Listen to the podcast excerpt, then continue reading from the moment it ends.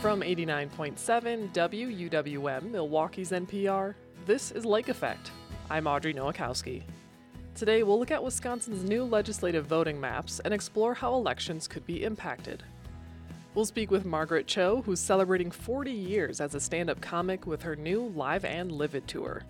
We need to find a way to find humor, and I think laughter is the answer. Laughter, humor for me is always the answer because it is that glimmer of hope that brings you into the next moment, and that's what we need. Plus, we'll learn about the first black woman cantor who was born here in Milwaukee. Milwaukee at this time was a time of a lot of exciting black thought and modern African American advancements. All that's coming up on Lake Effect. But first, here are today's headlines.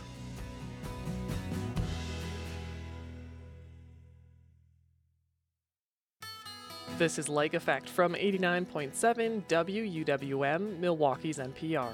I'm Audrey Nowakowski. Thanks for joining us. Wisconsin has new legislative maps. For the second time in the state's history, Republicans and Democrats have come together to pass these maps, which will be in place for the November election. These are the first district maps in more than a decade that don't overwhelmingly favor Republicans. And according to John Johnson from Marquette Law School's Lubar Center, they will almost certainly lead to a more evenly divided legislature after the November election. Johnson joins Lake Effect's Joy Powers to talk about the new maps and what they'll mean for the Milwaukee area. This is a big conversation for us. Uh, we have the maps. The legislature and the governor were able to come to a consensus on the maps that'll be in place for the November election. It was interesting to see it play out. What was that process like?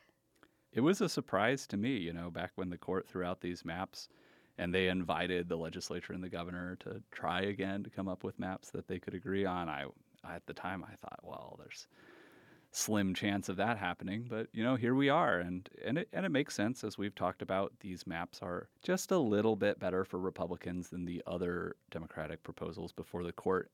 And in thinking about it more, I think maybe one of the big reasons why Republicans ultimately decided to support Evers' map is that his his map really does take the possibility of Democrats flipping the state Senate in November of this year off the table only half the seats are up uh, in November. But one of the other plans before the Supreme Court would have actually created enough competitive seats in that class of Senate districts, which will be elected in November of 2024, that Democrats would have had a chance at winning a majority of the state Senate. And that could have created a Democratic trifecta after the November elections, majority control of both chambers of the legislature and the governor's mansion, which I think is the worst case outcome for Republicans. And so by moving to this compromise, they take that off the table. I think it was really unlikely that Democrats would have been that successful,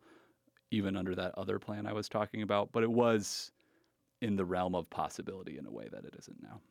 So, in, in some ways, this map is mitigating some of that risk for Republicans. Yes.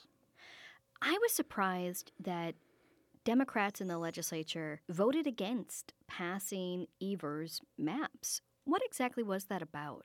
I'm not sure. I was a little surp- surprised by that too. You know, if they had seen these maps two years ago during the initial redistricting cycle, I, I think they would have been thrilled. Maybe they were just trying to preserve Governor Evers' veto power uh, because the Republican majority is so large right now, even a few defections from Democrats would create a supermajority that could override a veto. Maybe so. Maybe it was some kind of tactical thinking in that way. I'm not sure. It, it, seems like some of this, both passing the maps with the likely outcome that Republicans will maintain power in the Senate, uh, voting against Evers' maps, the, the, the different ways that people have played politics with this, it does feel a bit like political theater. One of the statements that stood out to me, especially, was from uh, Robin Vos, who said, you know, even with these maps, we're still going to maintain power, which I mean, statistically seems right, right? Like, even with these maps, it, it is likely that Republicans could remain in power. the most likely outcome under these maps is that whichever party wins a majority of the votes for state legislative races will actually win a majority of the seats, and that's true for Democrats and Republicans. And that hasn't been the case for quite a while in Wisconsin, but I think it's appropriate that both parties should feel that they can go out and win. And that is certainly true of Republicans. I mean, they have a lot of incumbents, people who are pretty popular with their constituents, and if they can go out and convince a majority of people to vote for them, as they have in the past, yeah, they'll almost certainly win a majority of the legislature. But the same is true for Democrats. Which is a, I think, a welcome change for a lot of people. Now, is it possible that these maps won't be used in the November election? Are there any challenges that would prevent it or them from being used? These maps are now the law of the land. You know, they've been passed by the legislature, signed by the governor. They're on the books. They are the law. There are not currently any legal challenges to them that I'm aware of. Can't predict the future, but yeah. In the grand scheme of all the maps that were submitted, what do you think of the maps that were chosen? How do they measure up? They're similar to the other three Democratic aligned plans, there's a way that they differ from the maps that the People's Map Commission drew uh, a couple years ago. That commission used competitiveness as a specific criteria. They were trying to draw a lot of competitive seats, and, and they succeeded in doing so. This map is not especially competitive in terms of the number of seats that either party could win. There are more competitive seats than the old map. There's a few more, but there's not a dramatic number. It's not a dramatic increase. Now, those seats which are competitive are much more consequential because they'll determine control of the legislature, not just be the icing on the cake on a sort of baked in Republican majority. But I think it's accurate to say this map raises the floor for Democrats and lowers the ceiling for Republicans but it's not a map that maximizes the number of seats that either party could win. Looking at some of these more consequential districts, we have a couple that are right here in the Milwaukee area. And I think anybody who is listening to this conversation, uh, the, the first question they're going to have about these maps is what does this mean for me? What does this mean for people in the Milwaukee area? Yeah, shall we talk about the assembly first? Yeah, let's do it. Uh, so, most of the assembly seats in the city of Milwaukee don't change much or at all. Uh, and that was a deliberate choice to, to try to keep them consistent with what the Voting Rights Act requires for minority representation in state legislatures. But there is a pretty big change on the western edge of the city and those western suburbs in Milwaukee County, reaching over into Brookfield. So before the last round of redistricting, Democrats had actually managed to flip two districts over there. Robin Vining and Sara Rodriguez flipped a couple assembly seats that reached from Wauwatosa into Brookfield, I believe some of the western parts of the city of Milwaukee. Then Republicans redrew Robin Vining's seat to be very safe Democratic and the seat that Sara Rodriguez represented to be much more Republican. She then declined to run for reelection and became the lieutenant governor. But this map restores two Democratic leaning seats on the western edge of Milwaukee. So there's a clear opportunity for Democrats to pick up a seat there. Uh, there are two pretty competitive districts in the Milwaukee Metro the 21st District, which covers a lot of Oak Creek. It's currently represented by Republican Jesse Rodriguez, but it moves to being uh, significantly more Democratic leaning than it used to be.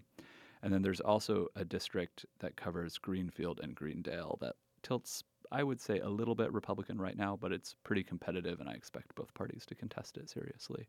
So those are the competitive seats in the Milwaukee Metro in the Assembly. In the state Senate, there are three competitive seats, one which leans Democratic, the 5th Senate District, which stretches through kind of West Allis, um, Wauwatosa over into Waukesha County, even towards the edge of Waukesha itself. That's a likely Democratic pickup. I think they'll be quite hopeful that they can win it. Of course, it, it won't be voted on until 2026 because it's an odd numbered district. There is an even number district, the 8th Senate District, which listeners might remember had a special election that wound up being pretty competitive, actually, although the Republican did win. Um, it'll be on the ballot again this November, and it stretches in its new configuration from Whitefish Bay up to Port Washington, through Mequon, and over to Menomonee Falls. It leans a little bit Republican by some measures, but is is going to be a real competitive seat, I suspect. Then in uh, the 2026 cycle, we'll see the 21st Senate District. The 21st District currently is suburban Racine, that area. It's changed quite significantly. Only 26% of its population is the same from the old version of that district to the new one. Now it stretches from Racine up through southern Milwaukee County and then even even up into southwestern city of Milwaukee itself. Again, a little bit of a Republican lean likely, but uh, the kind of area that Democrats have seen some improvement in recent cycles, and I expect them to contest fiercely in 2026. Depending on how things go across the map, that 21st district could actually decide majority control of the chamber in 2026. Now, when we're saying, you know, it leans Republican, it leans Democrat, I know that a lot of that is based on 2022 election results. What what qualifies something as leaning a certain way versus being safely Democratic, safely Republican? It's a judgment call, but for for my purposes, I try to take whatever blend of election results I'm using, and I look at single digit leans versus double digit leans. So mm-hmm. if the Democratic or Republican share was between 45% and 55%, I think, well, you know, that's more competitive. And if it's if it's a double digit, you know, a 10 point or more victory, I think, ah, that's pretty safe. You occasionally see swings of 10 points, but it's pretty uncommon if you go back and look through the last decade or so of state legislative races. Sure. So we're talking about areas that could be decided on a handful of voters in some cases. As as with the state as a whole. So, uh, as you've mentioned, some of what we're talking about is going to be decided in 2026, but of course, the entire assembly is up for reelection this year. What is the likely outcome? How should we expect to see the assembly change as a result of these maps? There are a lot more pretty safe Democratic seats than there were previously. The biggest changes in the greater Madison area really south central Wisconsin, stretching all the way down to Beloit. Under the old map, there were 11 safe Democratic seats in that area, 11 double digit Democratic seats. Now 16. And actually, none of those are particularly competitive. You took what were basically 11 safe Democratic seats and turned it into 16 pretty safe Democratic seats. Uh, there are other changes of you know one or two seats around the state. So the Racine Kenosha area had three Democratic seats, now four. Milwaukee had 13, now 14, plus those two kind of competitive ones we talked about. Sheboygan moves from being split into two Republican districts into a single district covering the city of Sheboygan that's um, has a Democratic lean.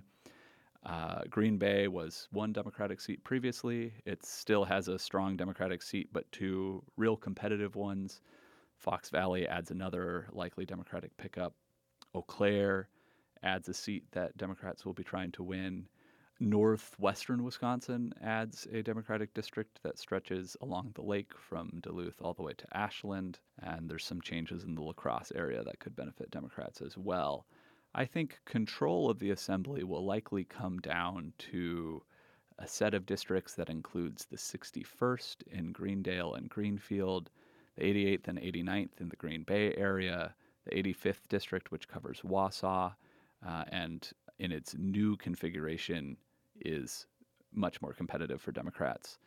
And then possibly the 30th district, which is those suburbs that are in Wisconsin but are really oriented towards the Twin Cities in uh, Minnesota, where we've seen some movement towards Democrats in recent cycles.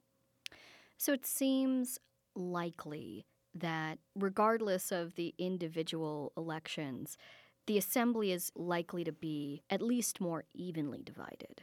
Oh, certainly. Yeah. Uh, it, it seems pretty much a given that Democrats are going to win at least somewhere in the mid 40s of seats. mid to lower 40s, you know, but uh, certainly more than they have now. All right. Well, John, thank you so much for joining us here on Lake Effect, sharing your work. Uh, this has been quite the journey. My pleasure. John Johnson is a research fellow at Marquette Law School's Lubar Center, and he spoke with Lake Effect's Joy Powers. At WUWM.com, you can find our ongoing coverage of redistricting in Wisconsin and check out our previous conversations with Johnson. If you have a question about Wisconsin elections, let us know by filling out our election survey at WUWM.com. What you tell us will help inform the stories you hear on Lake Effect and WUWM as we start our coverage on local elections. Did you know the first black female cantor was born right here in Milwaukee? We'll tell you more about her in about 15 minutes. But first, we'll speak with comic Margaret Cho ahead of her stand up tour stop in Milwaukee tonight. Keep listening to Lake Effect on 89.7 WUWM, Milwaukee's NPR.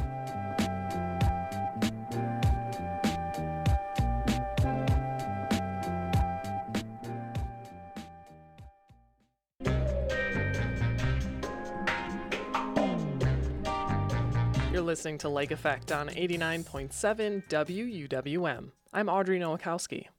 Margaret Cho has been a stand up comedian for the past 40 years. She's also an actor, musician, and entrepreneur. Cho's career has earned her both Grammy and Emmy nominations, and she was named one of Rolling Stone magazine's 50 best stand up comics of all time. Cho has also built her personal and professional platform around being an advocate for causes such as anti racism, anti bullying, LGBTQIA rights, fighting sexism, and more. For Cho, comedy and laughter is the ultimate tool to endure the challenges that we face today. Cho's latest tour is called Live and Livid, and she's performing in Milwaukee tonight at the Pabst Theater. Ahead of that, she joins me now to talk about it and her career. Margaret Cho, welcome to Lake Effect. It's a pleasure to speak with you. Thank you very much. So, you started practicing comedy at 14 years old because you, quote, wanted to be an adult so badly. So, what was your idea of adulthood then? And why was stand up the most grown up thing you thought you could do?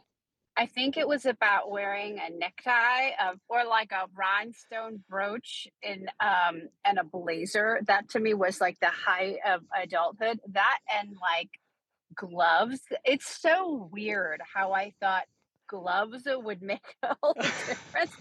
so I think I was like, I, I just had a really like I like it was more about like fashion. Fashion was adulthood. Um I really wanted to be like Paula Poundstone. I really wanted to be like Joan Rivers. And um I wanted to just advance to be a 55 year old woman, which oddly is what I am now. So I didn't actually have to work to get there. But um it's really funny how I looked back and I thought, oh, I if I am if I'm just an adult, if I'm grown up, all my problems be over. Right. You mentioned Joan Rivers, who you've referred to as your comedy mother, and she's of course sadly passed away. What other comedians do you admire or always keep in mind, even if Joan is still that person for you that inspire you or even that you just admire for playing the long game?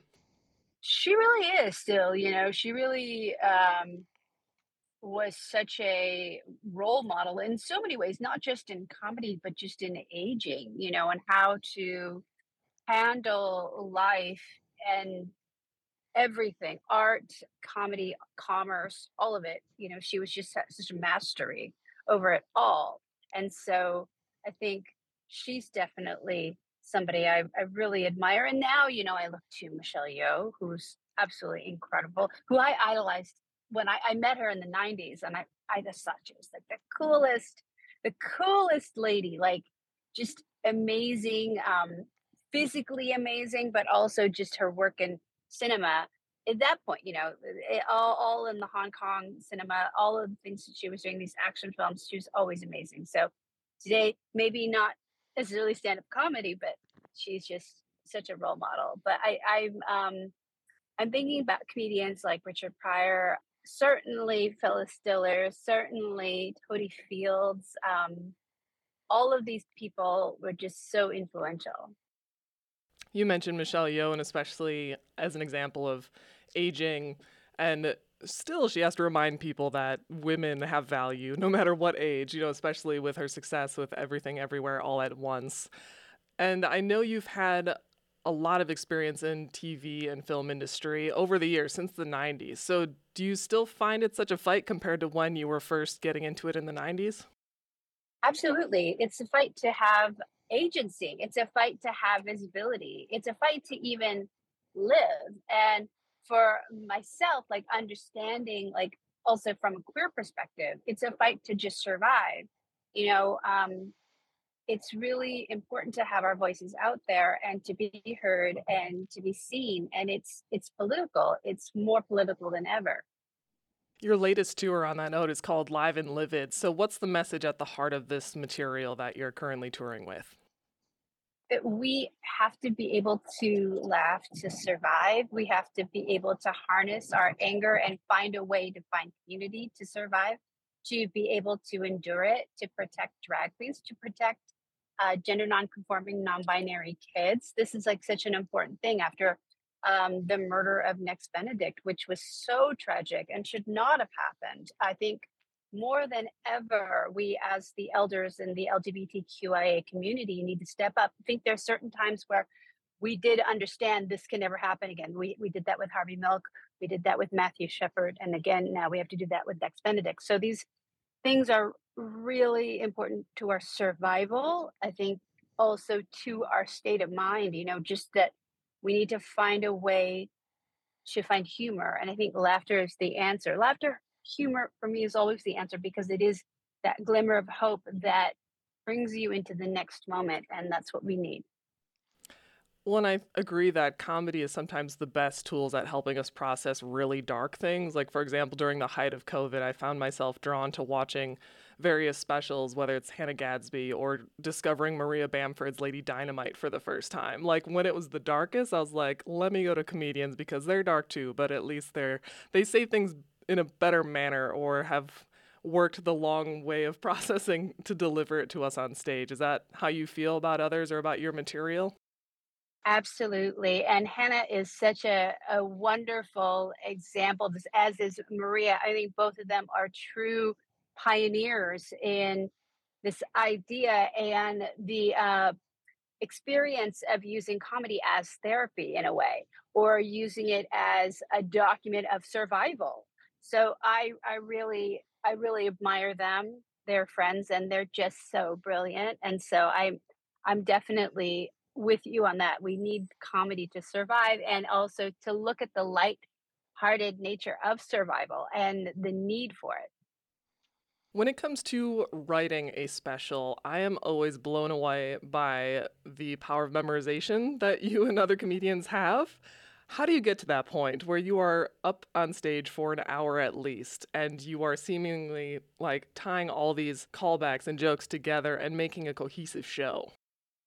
I think it's just something like it is like music, you know, when you sort of memorize a piece of music and you sort of have it embedded in into your hard drive. Like it is really getting it into your system. And it may be maybe easier because it's written from the heart. You know, some of these things are things that we're very well versed in, very well experienced in. And so uh, all of those things are easy to relate.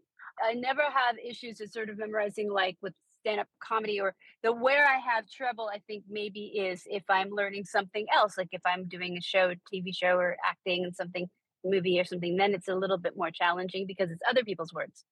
You know, that's um somewhere where I think it's a little bit more of a, a thought about, oh, that's, that's actually memorization. But in comedy, it's a more organic thing where you're telling something from your heart. Speaking of uh, television and film roles, you've had various ones over the years. How do those challenge you creatively in a different way, or what do you look forward to the most about putting yourself in that setting for work?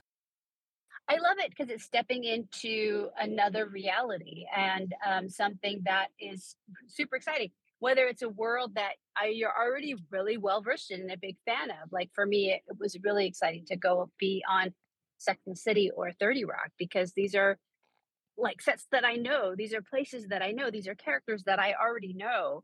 And then being able to kind of go in there and play with them. It's really, really exciting as a fan and as an actor So it's just challenging you in a different way. And I just, I really, I, I, I really get so excited.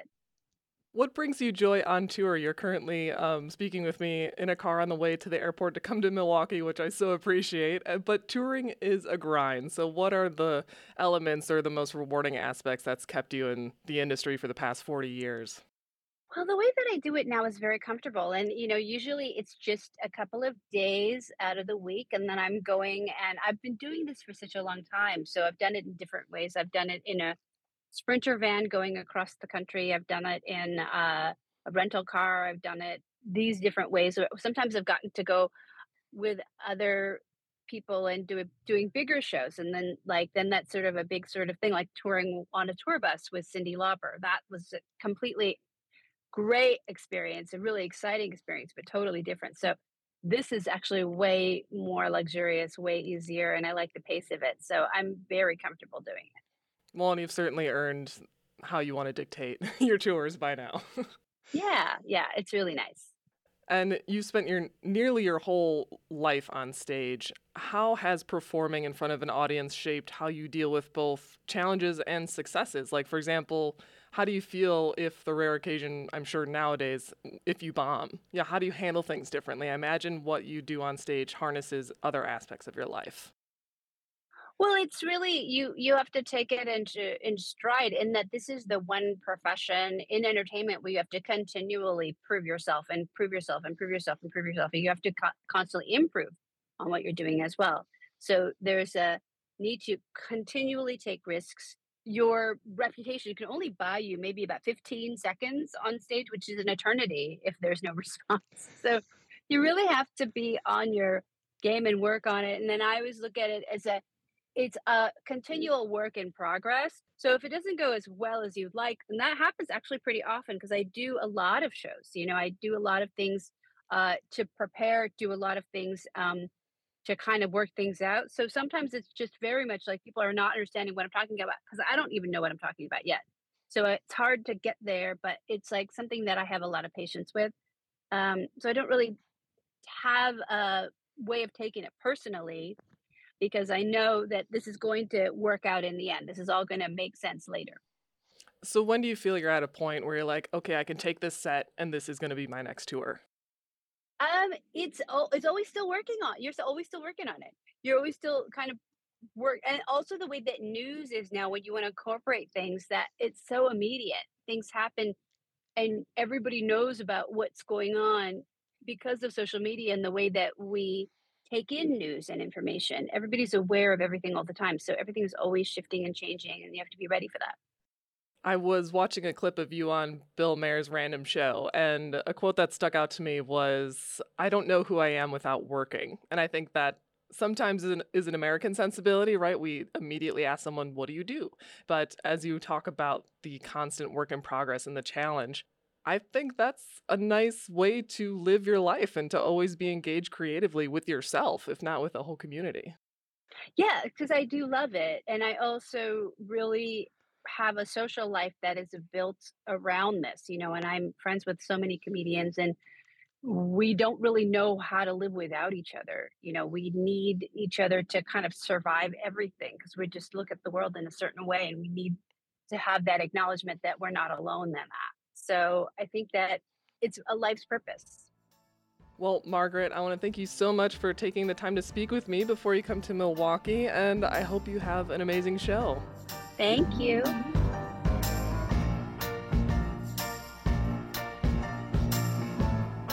Margaret Cho is a stand up comedian, and her latest tour is called Live and Livid. She'll be at the Pabst Theater performing it tonight, and you can find more information about it at WUWM.com.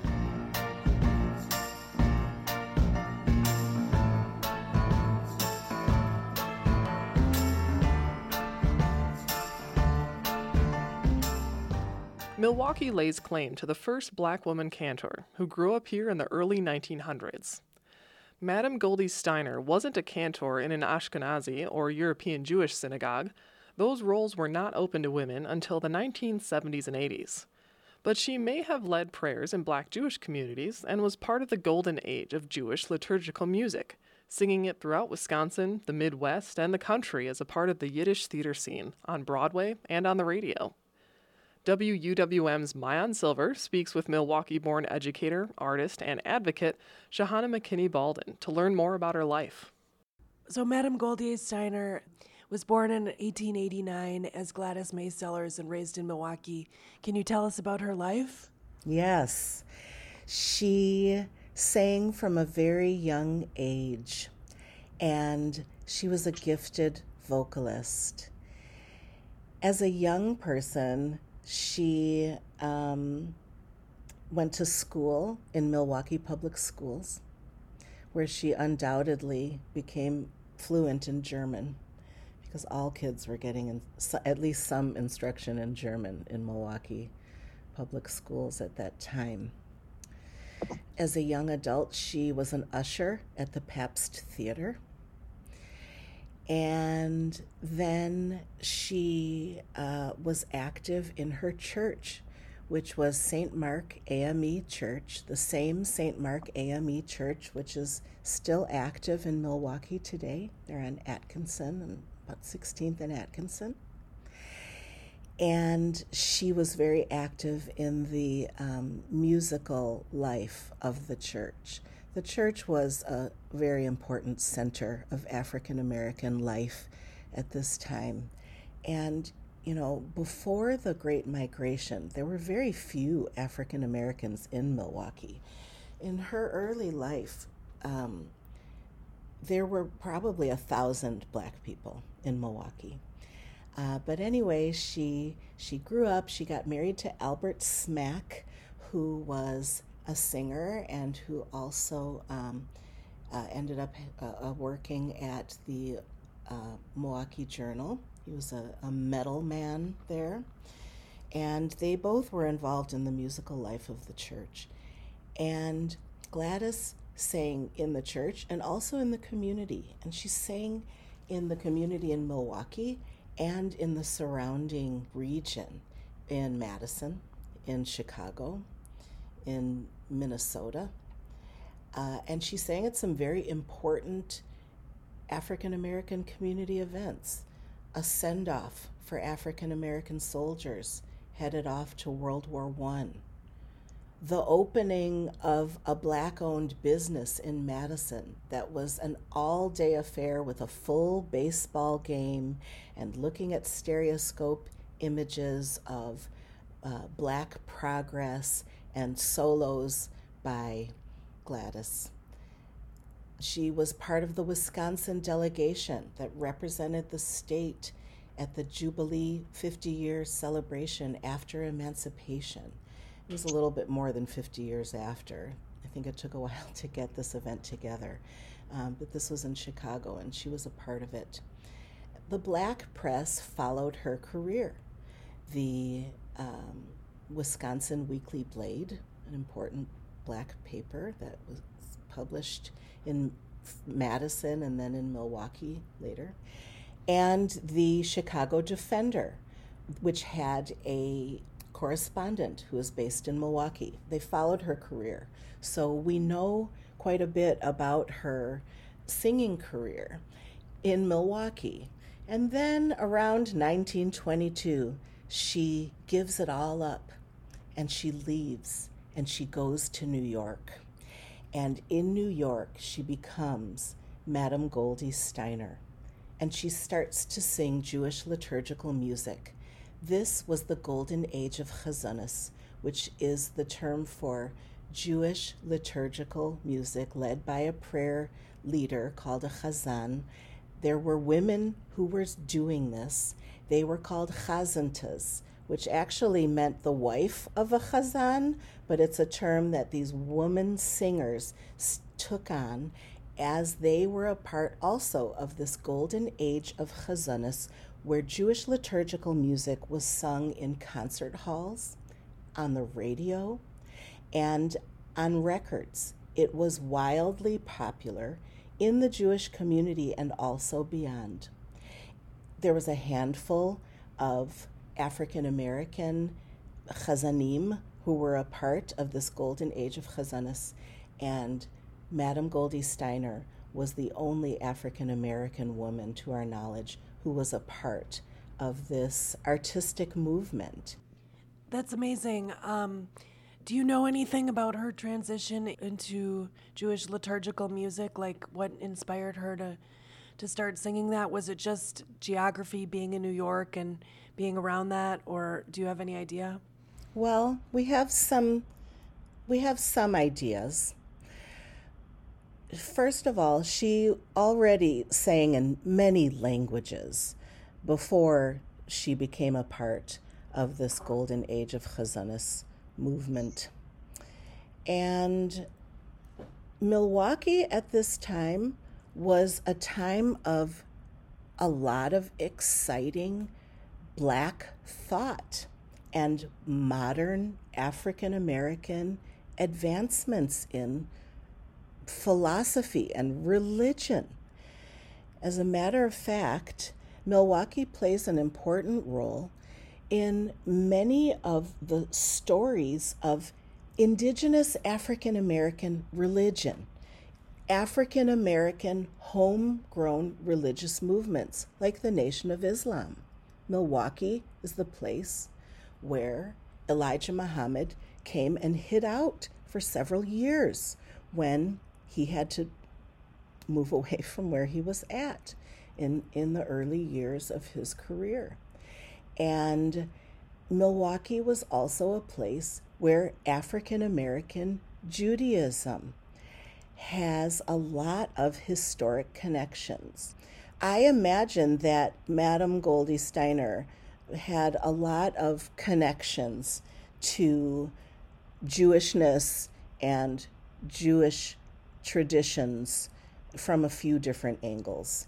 That included, yes, moving to New York, actually to the Lower East Side, and becoming a part of the Yiddish theater scene there.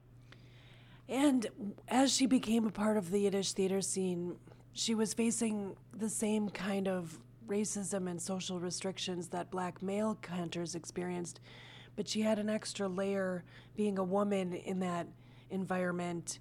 Can you can you talk about what it means to be a woman who chose to sing chazonis, which are synagogue chants, basically? Madame Goldie Steiner is a one of a cohort of woman chazantas who are a part of this golden age of chazanis.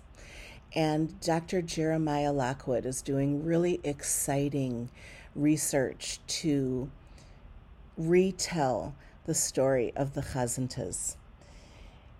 These women were not singing in synagogues, partly due to traditional religious restrictions against men listening to women singing for modesty reasons.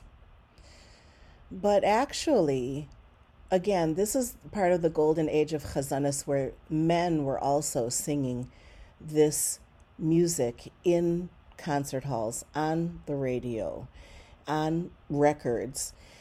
But for Madame Goldie Steiner, if she was engaged with what we call today Hebrew Israelite or indigenous African American Judaisms communities, those communities actually had a lot of woman leadership.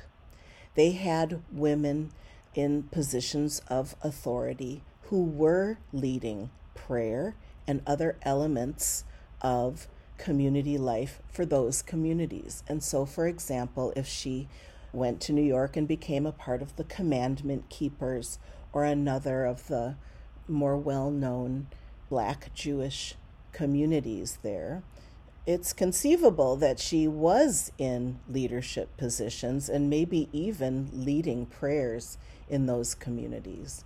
Uh, but certainly in Ashkenazi Jewish synagogues, the woman leadership of prayers for the full congregation doesn't come until much later, with a very few exceptions. So, Madame Goldie is part of, of many lineages and legacies. And yes, the Kol Isha prohibition uh, against the, the voice of a woman is a part of the story, but it's only a part. So she spent a few decades in New York and that she performed elsewhere around the country. When did she come back to Milwaukee and, and what was the end of her life like? I want to give a shout out to my friend and teacher, Henry Sapoznik, who did the groundbreaking research, which is the only reason any of us are talking about Madame Goldie Steiner and her trailblazing career uh, today, along with the other um, African American chazanim from the golden age of chazanis. I learned about Madame Goldie Steiner from Henry's research, and I was listening to a talk that he had given on Zoom one day, and he was talking about how he, uh, the last known performance of hers was this amazing showcase that was a fundraiser for the Brooklyn Urban League, where she performed on a bill with all these amazing famous people, including Duke Ellington. And then he says we lose track of her after 1941. And I'm listening thinking, I bet she went home to Milwaukee. That's what I would do. And I just kind of started poking around and doing my own internet research and going on Ancestry.com, frankly as well as paying close attention to kind of what other armchair folks were doing, different comments on different Twitter threads where folks had posted about Henry's research. And um, I found her. I found her family. I found her story about the end of her life. I found her unmarked grave in Milwaukee, which is near Alverno College. And yes, she came home to Milwaukee sometime in the 40s, where she lived with her husband, her second husband, Richard Armstead, and um, his daughter. And then Richard died in 1953 and she lived in Milwaukee until 1960, where when she died in Wauwatosa, and they're both buried at Mount Olivet Cemetery, um, which is like 35th and Morgan. So I'm just thrilled, and I've been thinking about this as rematriating her story to Milwaukee and to the history and histories of Milwaukee. I mean, there is this part of the story which is I'm also a black woman from Milwaukee who sings Jewish liturgical music. And um, I've really uh, appreciated the opportunities that getting connected to Madame Goldie Steiner have afforded me and and other people in our communities to connect and collaborate. So, really looking forward to lots more of that. Well, it's really a noble effort to share her story and to publicize and to let people know her, her great impact and talents. Thank you so much, Shahana McKinney Baldwin, for speaking with us about Madame Goldie Steiner. Thank you, Maayan.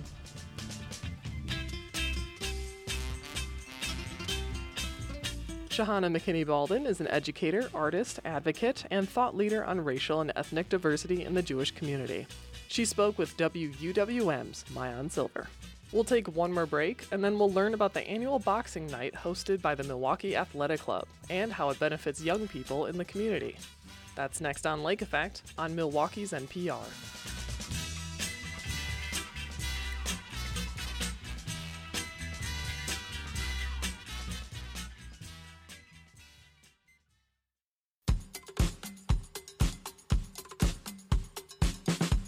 This is Lake Effect on 89.7 WUWM. I'm Audrey Nowakowski. The Milwaukee Athletic Club has hosted an annual boxing night for over a century. Money raised at the event goes to regional youth boxing clubs, and in the last 25 years, it's raised more than $100,000. Tomorrow's annual boxing night is sold out, but it will be another opportunity to raise money and for spectators to enjoy boxing matches featuring men, women, and young people. To learn more about the annual event, WUWM's Eddie Morales is joined by Brad Schendel, the Member Services Director at the Milwaukee Athletic Club and longtime organizer of Boxing Night. What is the history of Boxing Night? So, uh, MAC Boxing Night uh, has been going on for literally over 100 years. Some of our athletic directors uh, were professional boxers, became the athletic directors. And it's just something that we've had. I mean, you could uh, look at our records date back over 100 years. So we kind of call this about like our 105th annual uh, boxing night. How has that changed over the years, and what is the impact that it has in the community currently? It used to be prior to, I would say, the 1980s just an event for the MAC where we'd bring in the all gold glove boxers, uh, not the, not the pros so much. And uh, we would have a, a, ring set up in our gym and people sit around it and just enjoy boxing because way back in the day, you know, when you're talking 50s, 60s, boxing was the spectator sport, uh, not only in Milwaukee, but, you know, the, the whole United States. So now what we turned it into is more of an event.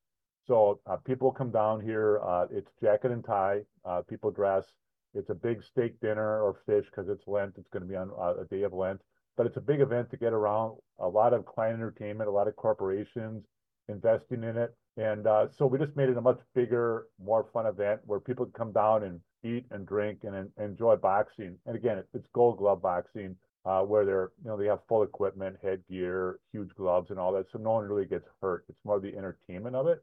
Over the years, to put the event on, we donate to the boxing clubs, whether it be in the Milwaukee area or outside of Milwaukee.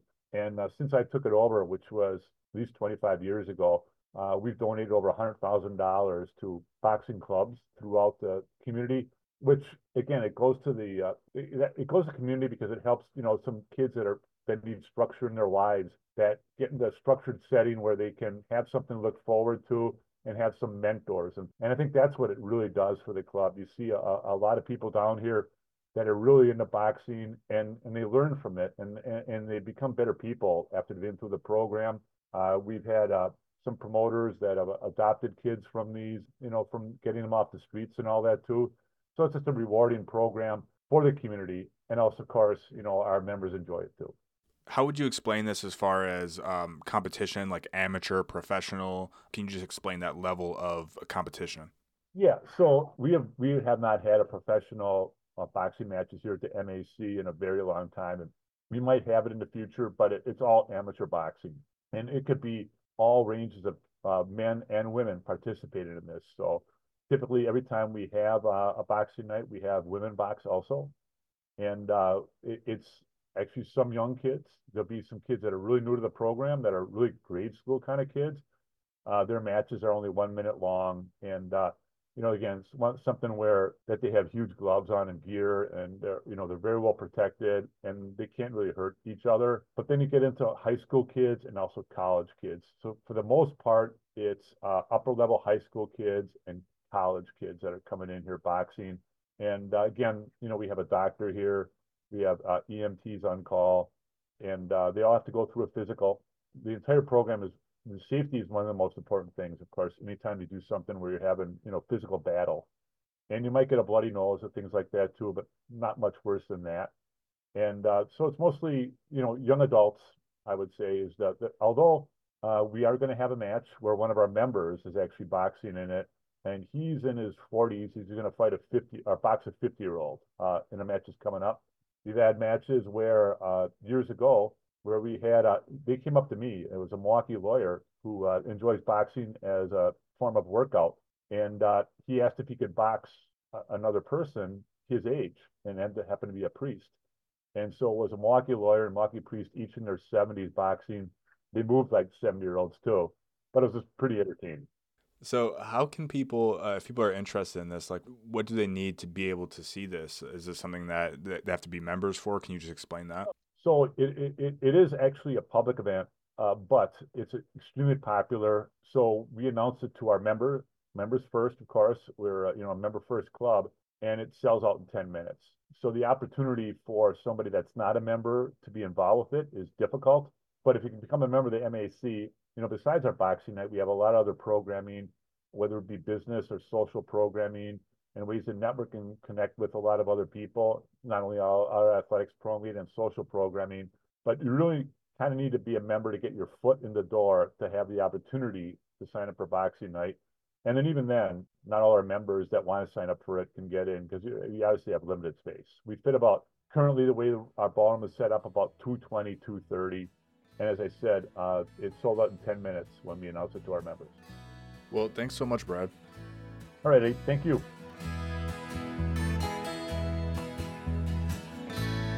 Brad Schendel is the Member Services Director at the Milwaukee Athletic Club. He spoke to WUWM's Eddie Morales. And that's Lake Effect for today. I'm Audrey Nowakowski. Joy Powers, Sam Woods, and Xcaret Nunez join me in producing Lake Effect each week with help from Robert Larry. Becky Mortensen is our executive producer. We also heard from Susan Bence, Lena Tran, Chuck Quirmbach, Maayan Silver, Emily Files, Eric Von Fellow, Nadia Kelly, and Eddie Morales from the WUWM News Team this week. Jason Reevy is our studio engineer. Michelle Maternowski is our digital manager. Valeria Navarro Viegas is our digital editor. Trapper Schoepp wrote our theme music. If you've missed any of the Lake Effect this week, you can find all of our conversations at WUWM.com. If you'd like to take the show on the go, you can download the Lake Effect podcast wherever you get your podcasts. Join us again on Monday at noon when we'll learn how students at UW Milwaukee are being impacted by the cuts to diversity, equity, and inclusion efforts. Plus, we'll tell you about a local beer being brewed in the name of rare disease awareness. Thanks so much for joining us today, right here on listener supported 89.7 WUWM, Milwaukee's NPR.